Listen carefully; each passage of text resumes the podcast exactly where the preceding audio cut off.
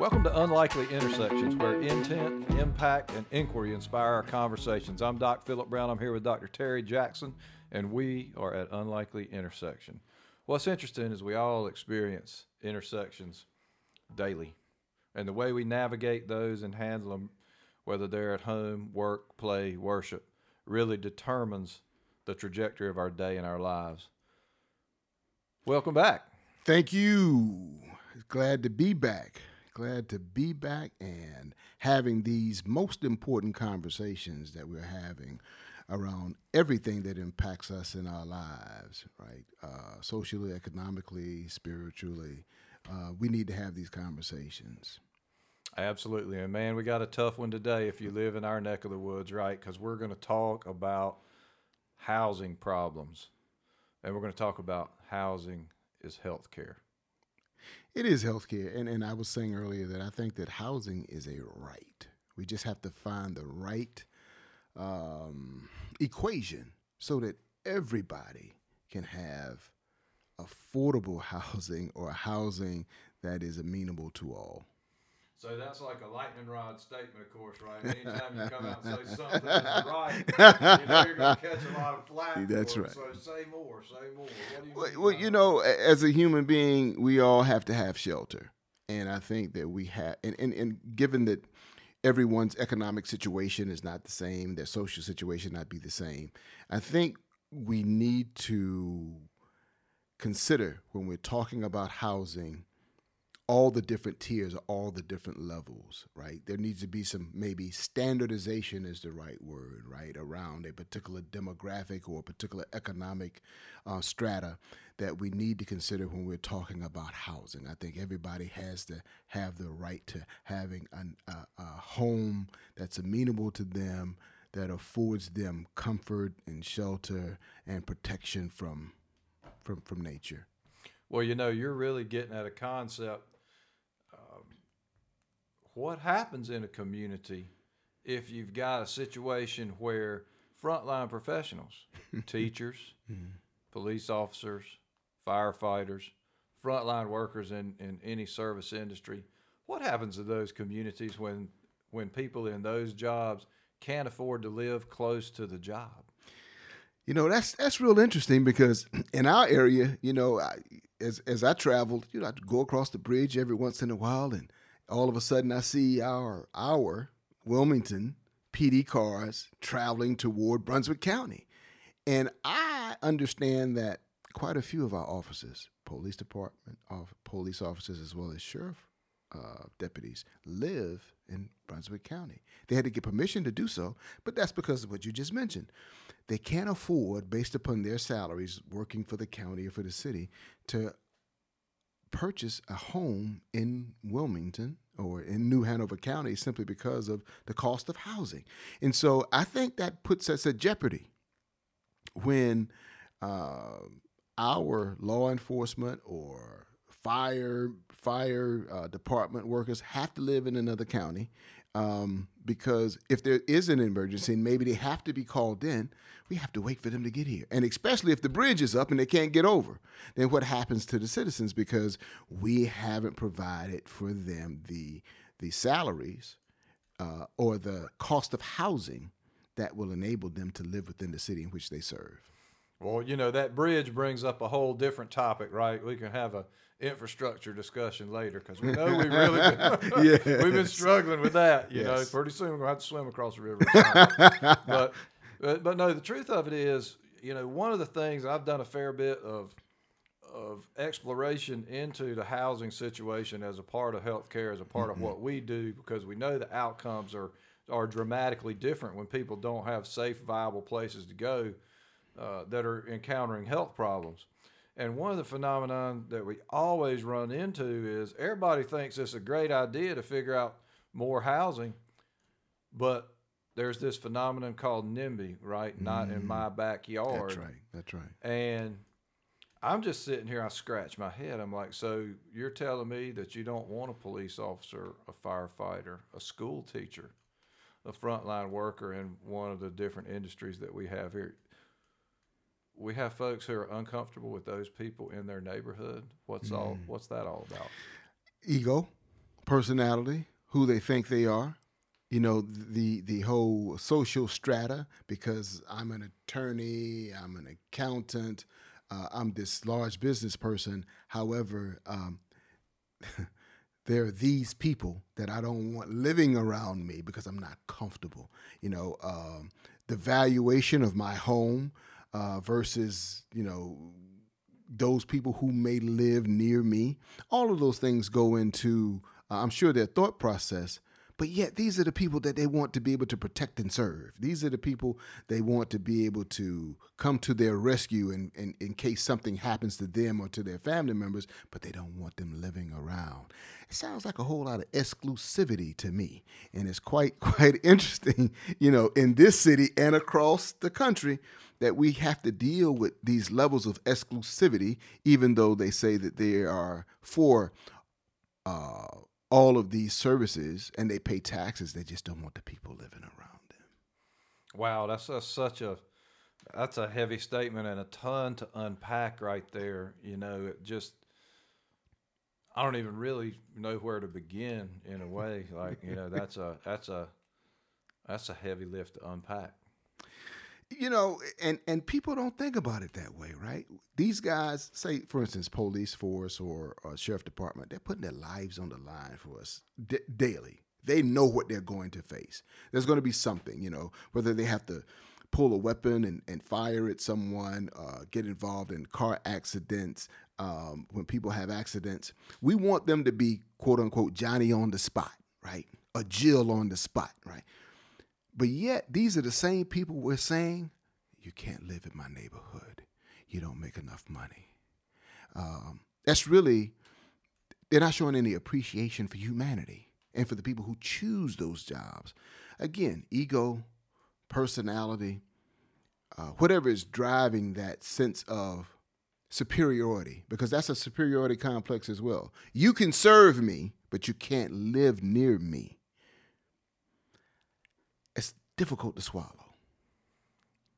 Yes, yes, it is, and it it really gets me to a whole nother uh, offshoot of that, right? So these rules that get written, whether they're neighborhood rules or zoning rules, are intended to be exclusive. And that brings me to just think about the long term ramifications of exclusivity that's that's been obtained through processes like redlining historically. Mm-hmm. Mm-hmm. You know, as as I've I've been back in Wilmington since 2013. As I think about Wilmington and I think about the areas and having grown up here, you know, I coined a phrase called intentional poverty zones. Policy creates these areas within our city where there are people who are more impoverished than others.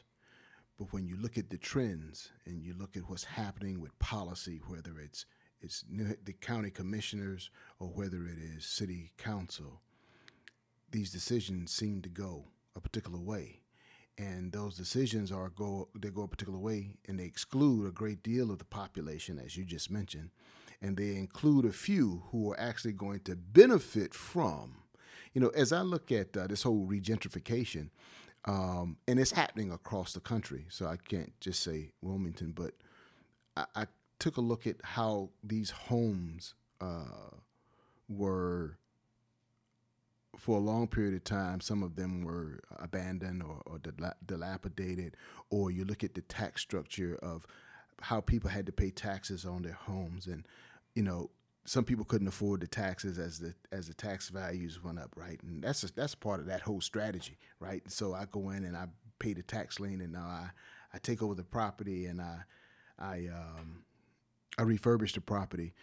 I can look at the north side, uh, and I can look at Fourth Street, and I remember what used to be there, but now I know what is there, right? Not that regentrification is a bad thing, but I'm looking at what's happened with maybe employers being uh, brought to the to the north side of town. I look at the housing that was happening on the north side of town, right? And over a period of time, it actually declined for, it. It declined And with that decline, it allowed those with money to go in and now begin to purchase everything and to refurbish it. And certain demographics are no longer there. They've been pushed out. And they'll never get back there again simply because of the valuations of the homes now. And, and uh, so they've lost some properties that uh, they'll never be able to to regain. I was having a conversation last night. Someone they said that we're we're going to do everything in our power not to lose our home on the north side because we know once if if we were to lose it, we never get it again, and that's our homestead. So for some people, it's the deep emotions of being a homestead. For other people, it's just for other people, it's just business, right? And that's what we see a lot of in Wilmington, with especially with those real estate professionals who are in certain positions. It's just business, and they don't care anything about the emotional ties to the home of it being a homestead for someone. It's it's such a such a difficult situation in terms of things can't stay the same and stay run down. That's The challenge is how do we create opportunities for these generational property owners to maintain those homes and to experience the uplift and and that's tricky because we do fight those those historical things like redlining, right? Banking practices that would basically draw big lines around this for the benefit of the audience. I know you know, mm-hmm. you know, big lines around certain neighborhoods, and mm-hmm. the rules for borrowing and all these things were much different in those areas, and and we see that across the country. Mm-hmm. Wilmington and New Hanover County is no exception, and we see the long-term sequelae of that, mm-hmm. which is household wealth disparities mm-hmm. for one thing, uh, and communities that have basically been left behind until the phenomenon that you just described earlier starts to happen community by community. Yeah, Uh, you know, I, I think there are several ways to to address it. You know, in earlier uh, episodes, we talked about partnerships, right? We talked about co-creation. Um, I think that there's some probably cooperatives that need to be developed around housing, right? the West Indians have something they call susu, and what they do is a group of them put money into, say, a neighborhood pool. And as they invest money into this pool or save money, there's an order in which each family gets the opportunity to tap into that pool of money at some particular time. That pool of money can be used to start businesses, it can be used to buy homes, it can be used to pay off bills. And so I think that there's some people who need to look at a new model of how they go about all of this, whether it's purchasing homes, whether it's renovating homes, whether it's starting businesses, whether it's education. Um, and of course, that lends itself to people ha- having to trust each other, right? When you start putting pools of money together, because money sometimes will bring out the worst in people, right? But when you understand it's for the common good, it's like a cooperative, right? Just like a, cooperative, of a, a grocery store cooperative, right? People will invest in it and everybody kind of benefits from it because their purchase price may be a little bit lower because they are a member of the co op.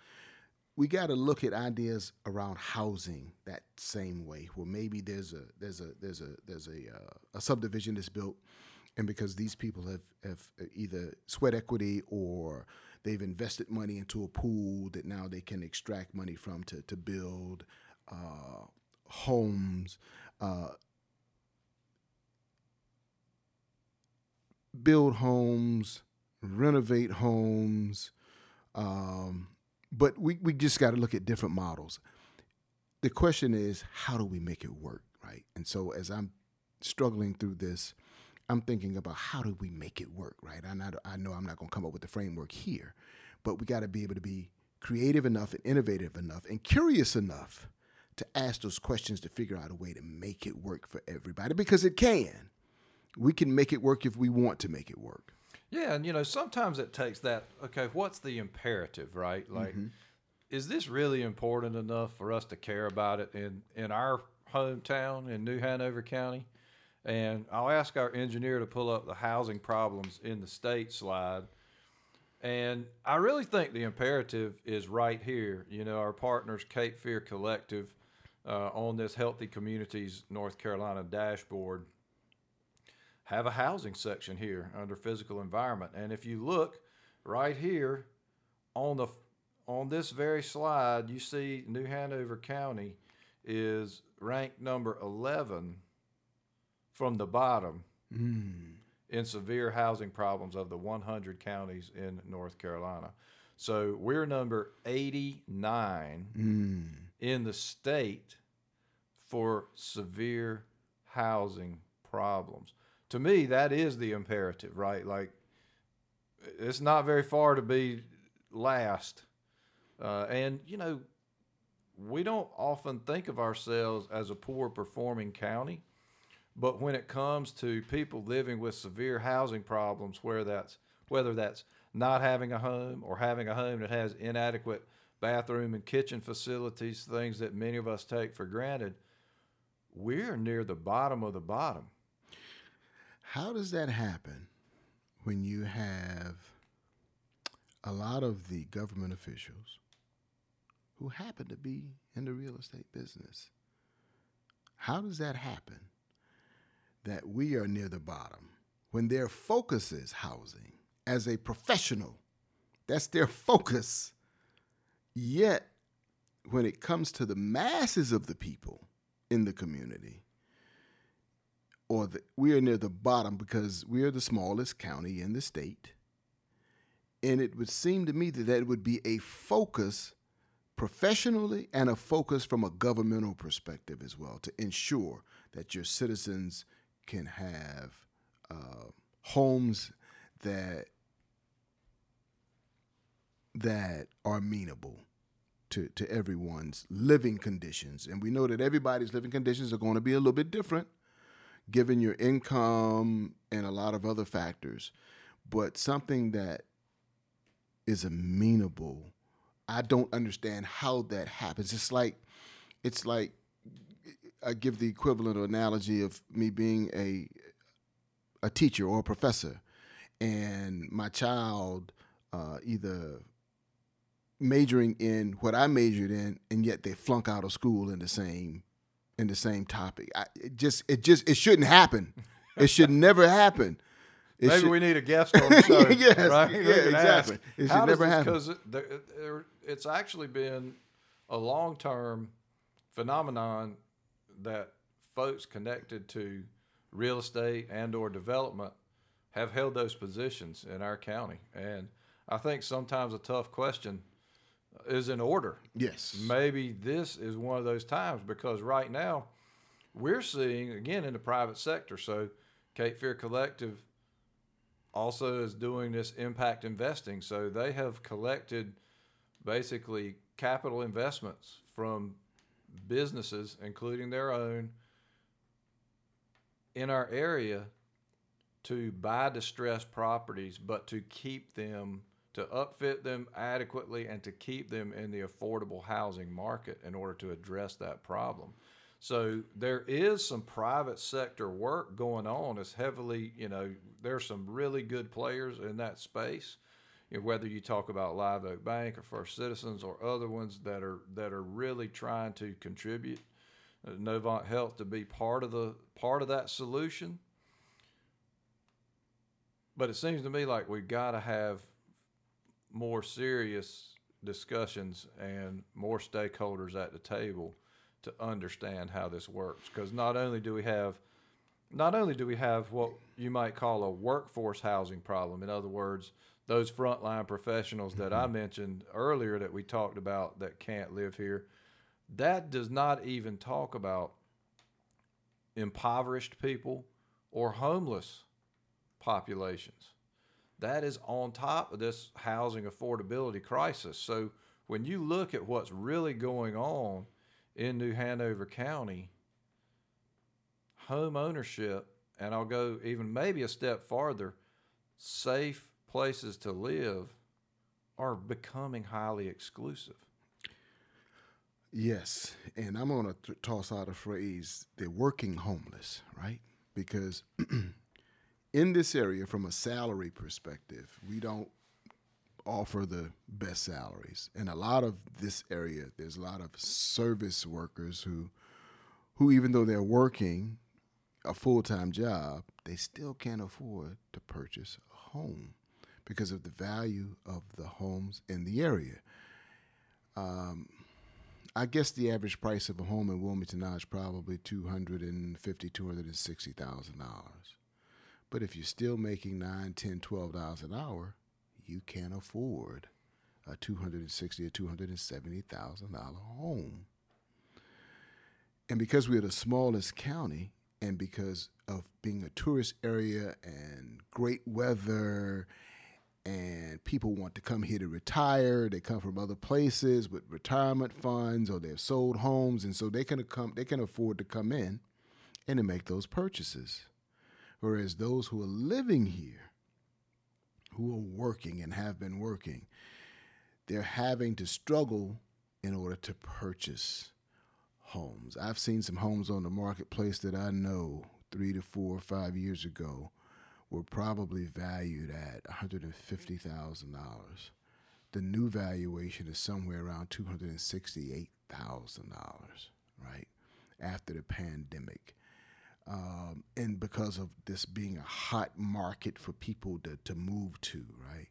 Um, it's quite interesting what's happening. And a lot of people have been priced out of the marketplace as it relates to buying a home. So that's why there has to be some new models that are that are developed that allow that will allow for people who've worked in maybe 12 15 20 dollars an hour who can afford a home because a friend of mine told me they went out looking for an apartment and i think the apartment rent was basically for a one bedroom $2000 a month Wow. that's not that's a mortgage payment, but still, you know, if you don't have the down payment, guess what?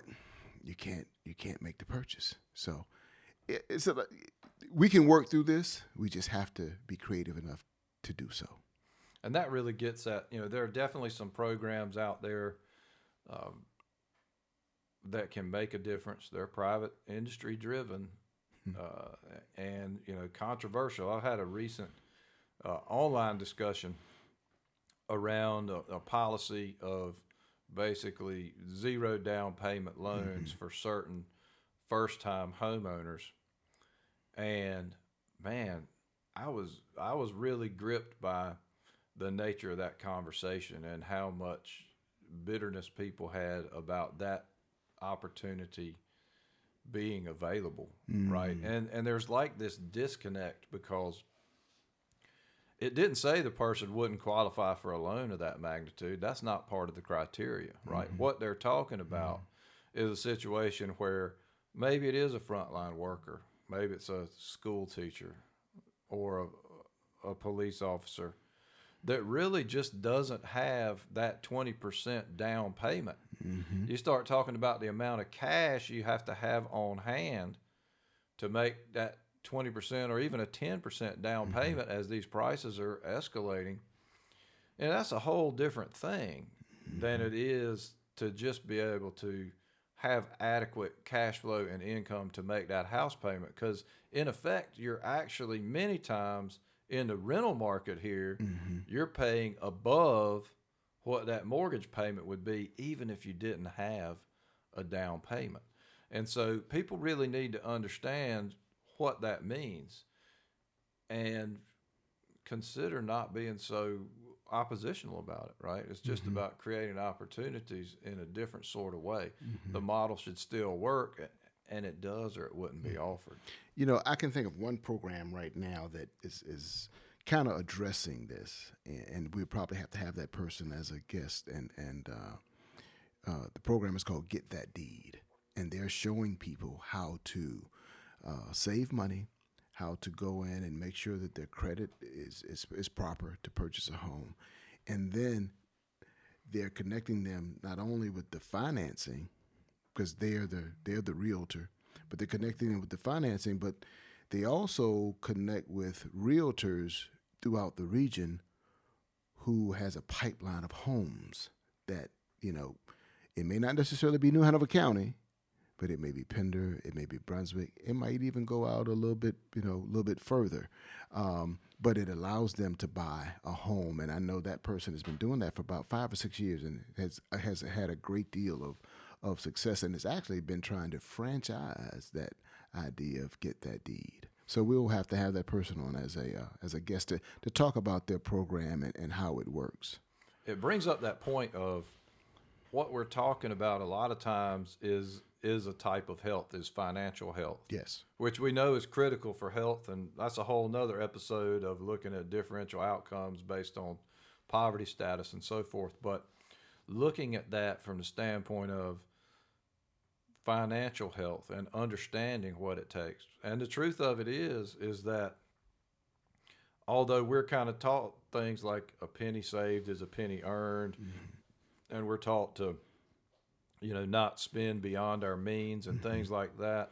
The fact is that so many things are dependent upon your credit score. And you just have to build that right? Like there's a methodology to what it takes to be able to get access to a good credit score and to right. hold on to that.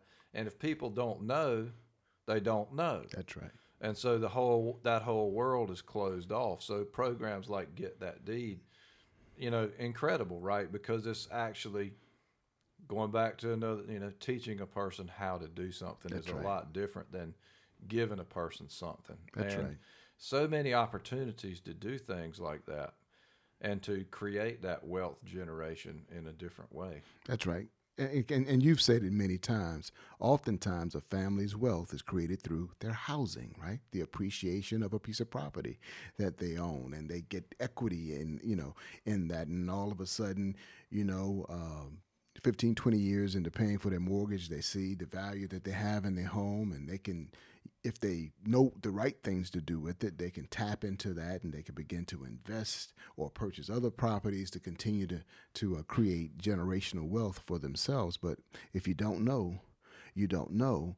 And there are not a lot of those fundamental type of programs that are really teaching the basics of financial literacy, right? And the key to all of that is a home. You got to have a home. It provides that stability, right? So that's why housing is health. It is health care, right? For someone to be able to to live and be comfortable and it gives them a little bit of clarity and they can think clearer as it relates to if they're homeless or that you know you, you begin to what i like to say is you begin to scramble as you begin to scramble you begin to make a lot of mistakes because you're not thinking clearly as if you had the foundation of a home That's such such a great segue into really let's delve a little deeper into to housing as healthcare and let's take it to the children. Hmm. Right. And so, you know, one of the things we know is that severe housing problems can mean a lot of different things. And we've seen it in many hmm. different contexts. We saw it big time in the aftermath of Hurricane Florence, hmm. where a lot of homes in our region were destroyed and people lost their situation, had to bounce around to temporary housing multiple different times, and, and how the kids are affected. And you know, we've talked before about concentrated poverty and what that means in certain mm-hmm. communities for certain schools, mm-hmm. and and it really makes me think of a program around a severe housing problem in our county, where in some inner city schools in Wilmington, up to twenty five percent of the school children didn't have a bed to sleep in. Mm. Mm. Right? And so you start having kids who don't have a place to sleep well, they don't get a good night's sleep. They come to school. It's hard to learn if you're exhausted. So they get behind there or they act out because they're exhausted. We know that that, that lack of sleep can can go both ways. It can make you sleepy or it can make you hyper and manic. And so we start setting these things in motion. Mm-hmm. And just a small uh, scale intervention that was done, there was a, a another local person who had the great idea to to provide air mattresses mm-hmm. and linens for these children and use the schools as the entry point for identification and mm-hmm. distribution. And Novant Health was the partner through our vendor relationships to actually get the air mattresses and the linen so it could be done in a cost effective manner and get these children places to sleep. And mm-hmm. we're just at the point of beginning to look at what that does to their ability to learn. You know, it takes a little mm-hmm. bit of time. It's not like mm-hmm. you give a kid a a bed to sleep in and f- see how they do tomorrow. It takes a little longer right. to That's figure out what the true impact is. But that's a piece of the puzzle, right? That's right. Because we know these kids, if they have poor sleep, if they have problems in school because of that, then they're set up for adverse childhood experiences. Just not having a stable home environment is an adverse childhood experience. And we know what that does. That's another episode in and to itself. Mm-hmm. But starting those children on a good path with a stable housing situation so that they can get a good night's sleep is fundamental to good health because we know that sleep is critical to health. Every day that again, I think we talked one time medical knowledge doubles every 70 to 75 mm-hmm. days. Mm-hmm. There's not a week that goes by that I don't read a study about the importance of sleep sleep and brain function, sleep and physical mm-hmm. function, sleep and obesity, sleep and diabetes, you know, on and on and on. With severe housing problems, so commonly people are unable to get sleep. It's a basic human need, and that sets the whole stage in a bad direction for those people, one person at a time. So really, you know, that's another. We talked about how do we build imperatives because, you know, the first thing is enough people got to care to solve this problem, right? So I think the fact that we got a bunch of kids who don't have a safe place to sleep, and that's associated with their parents not having the same. It's got terrible health benefits. Oh, and by the way, we're number 89 out of 100 counties in North Carolina. That's starting to build a pretty strong imperative. What do you think? I agree with you 100%. And if they don't have a good place to sleep, you can believe that they're probably not eating a good, nutritious meal. And that ties into it. There's probably a bunch of sugar in their dietary regimen, right? So there's a whole lot of dots that could be connected just simply by not having a stable home environment where they can get a good night's sleep. As you you mentioned sleep, you know, I used to think that sleep was overrated. And now as I get older, I know that it's not it's not overrated. You must have it for good brain function, as you mentioned. Um, I believe, I'm faithful. I have faith in mankind that we can solve these issues. We just got to look beyond ourselves. Too often, I think we look just at ourselves and our situation and say, I'm doing well, I'm doing great, I'm the mayor of the city, I'm whoever, whoever I think I am, right? And I don't have those issues, but so many other people do. And so, if other people have those issues and maybe you don't have those issues, how good of a job are you doing? That's the question. We got to be able to measure it, right? One person at a time. And if we're number 89, that tells me we're not doing a good job, right? So, do I even care whether or not we're doing a good job? Do I have that compassion for my fellow human being? Being born and raised in Wilmington, seeing Wilmington's growth, I've seen the good and the bad. I've seen some areas grow where maybe um, certain areas have grown more than others, right? There has been the there has been ex- exclusion and there has been some inclusion. But when you tell me we're number 29, and uh, excuse me, number 89, that tells me it's a lot of work to be done, which means we can't be comfortable. And we need to be having these conversations and figuring out how we can collaborate to create solutions for all of these problems that we have and not worry about who can, who I don't want living beside me, right? But I want everybody to live as I live. Well, I want to get look put some data behind this because let's talk about who is affected. So we have a we have a slide. I'll ask our engineer to pull up the housing problems by race and ethnicity slide. This is for New Hanover County, and on your, you know, you can see right there on the screen what the target is for the for the uh, Healthy North Carolina 2030 plan is that less than 15%. Really, the target is 14% would be the max Wow. of severe housing problems. Well, there is not a single population in our county that is at that threshold.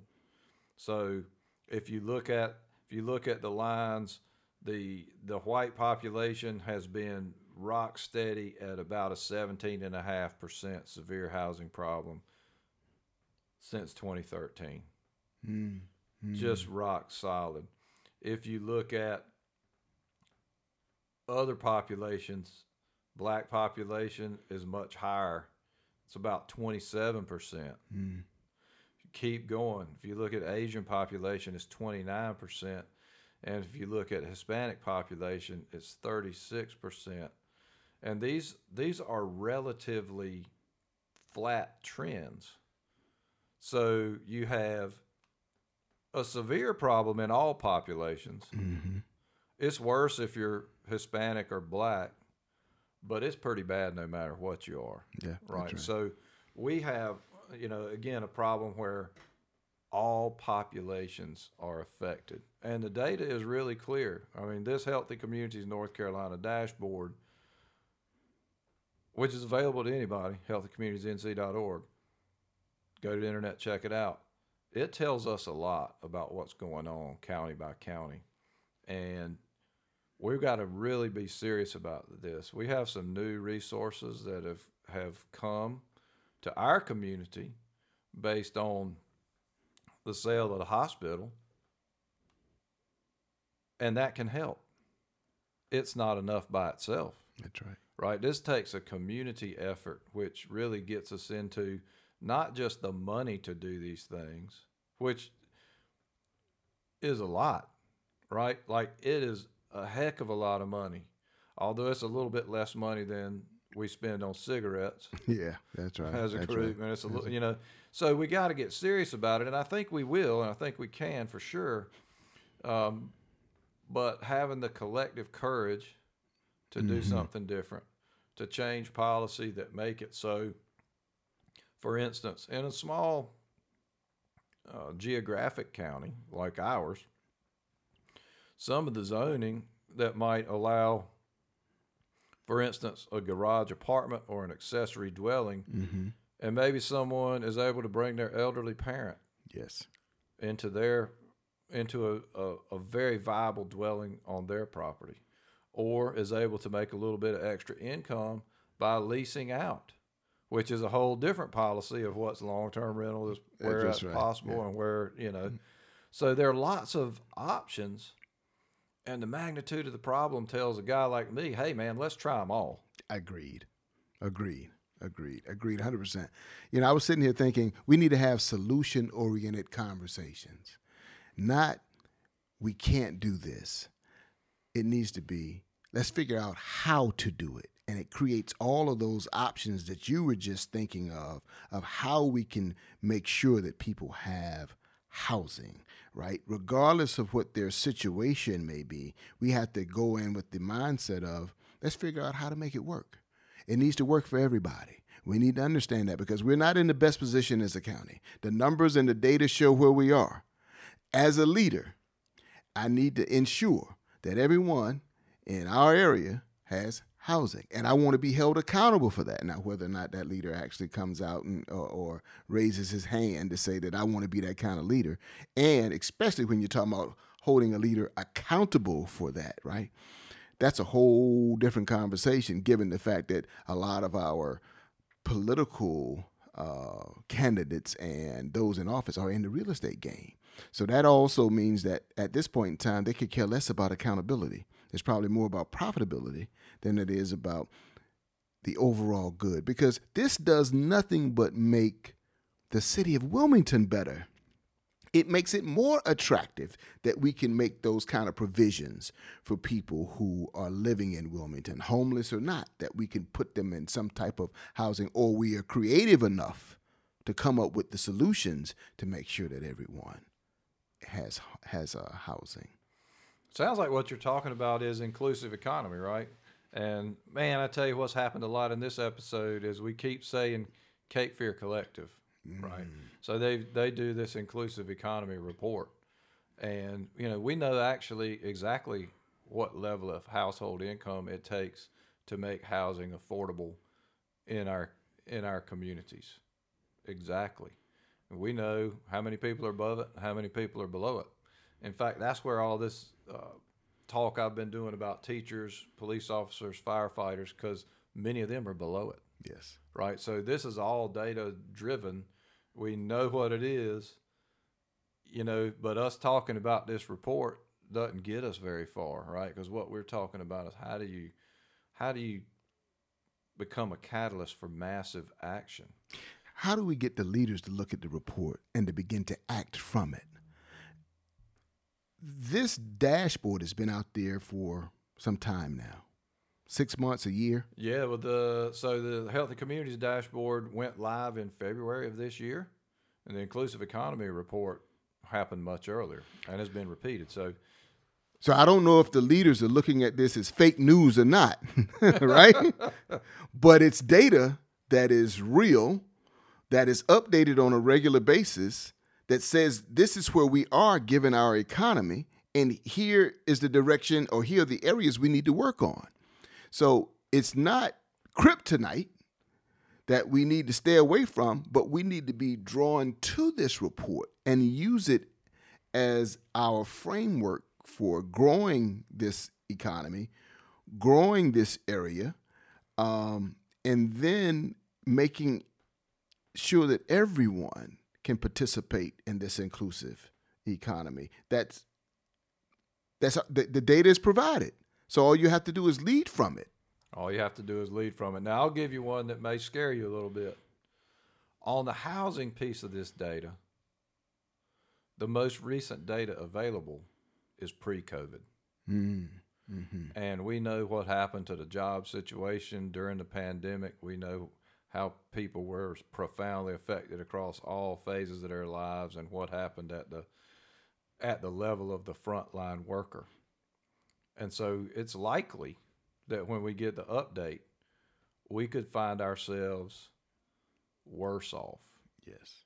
worse off, which is to me, again, it's an even stronger imperative. But I want to throw out even another healthcare example of just what happens when you find a way to partner and establish housing. So we had a cohort of patients at the hospital who were homeless mm. and would end up in the hospital with various medical problems.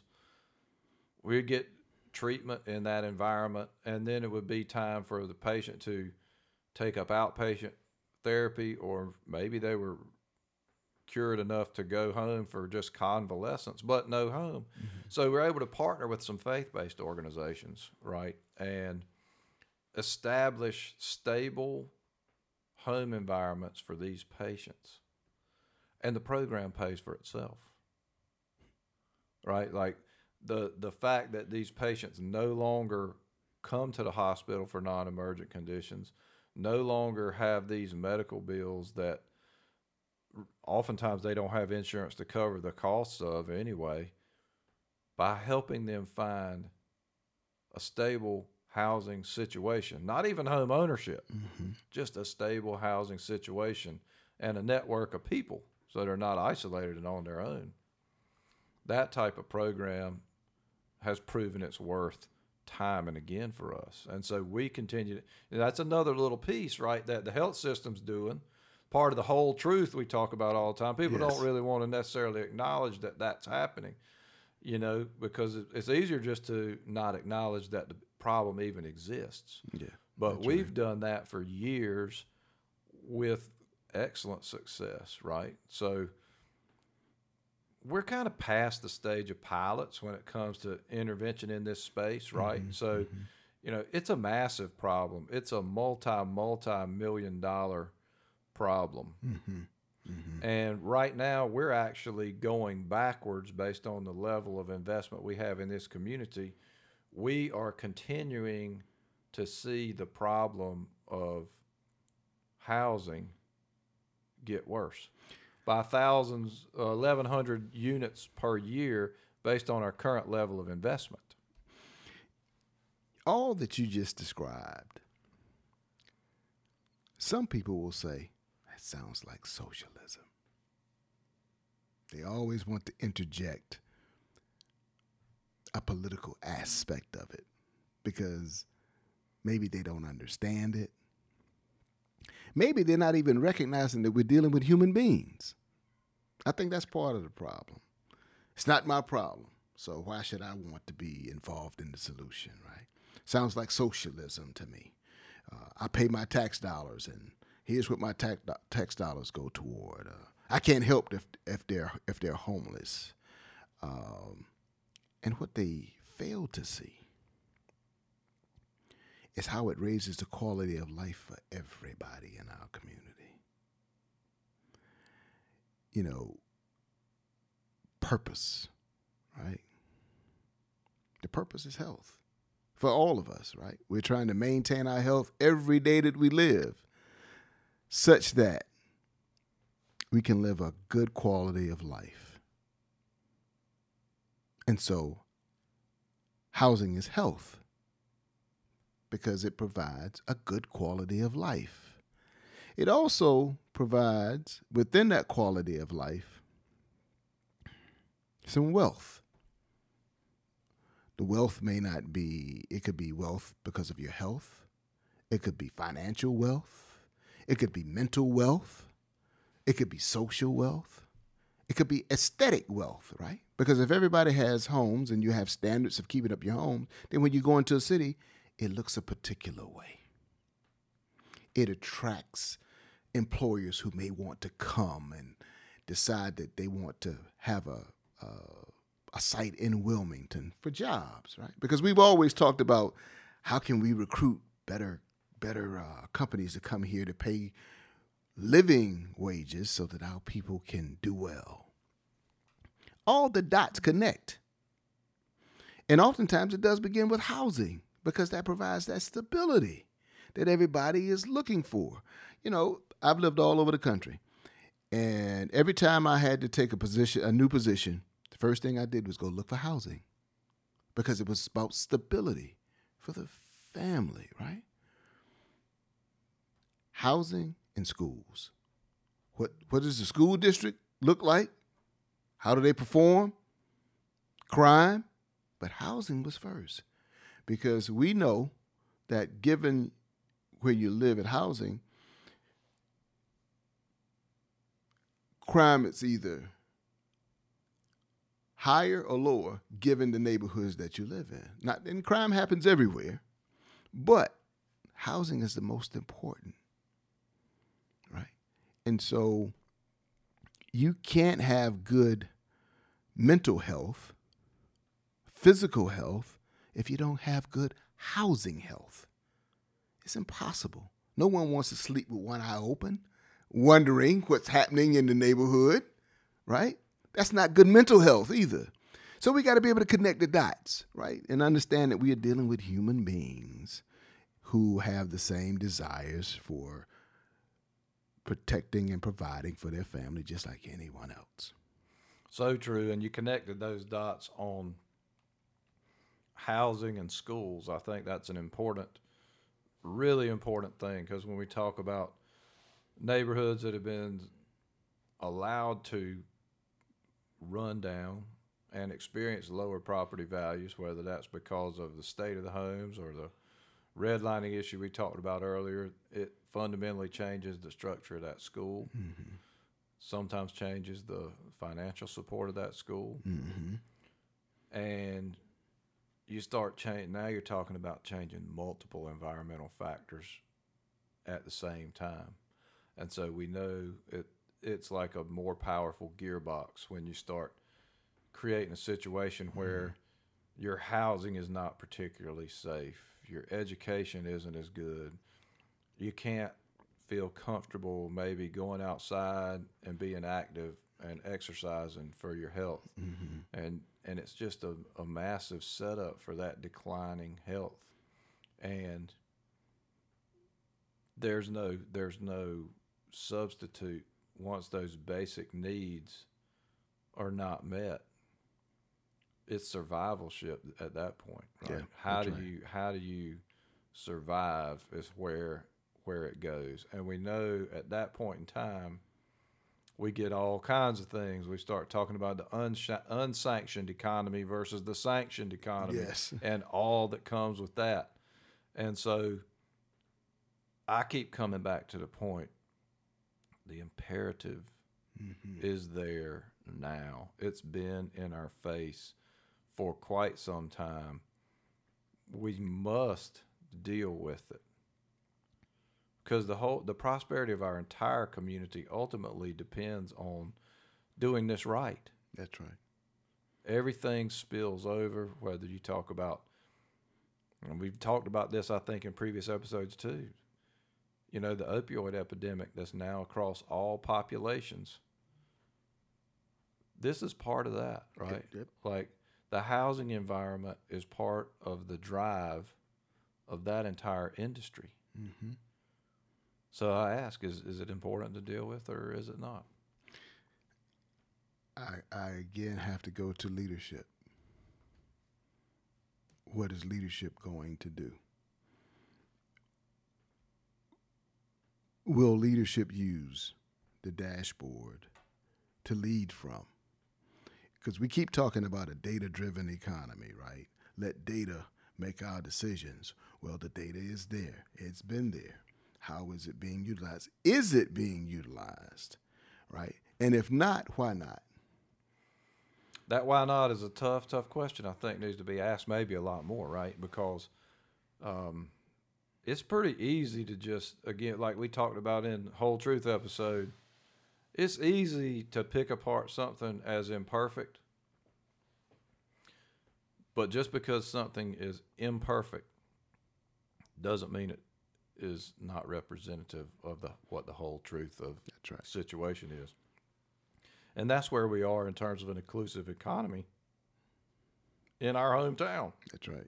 You know, the data shows, now you can pick apart whichever little data point you want and you can take it out. Well, it'll still show we don't have an inclusive economy. That's right.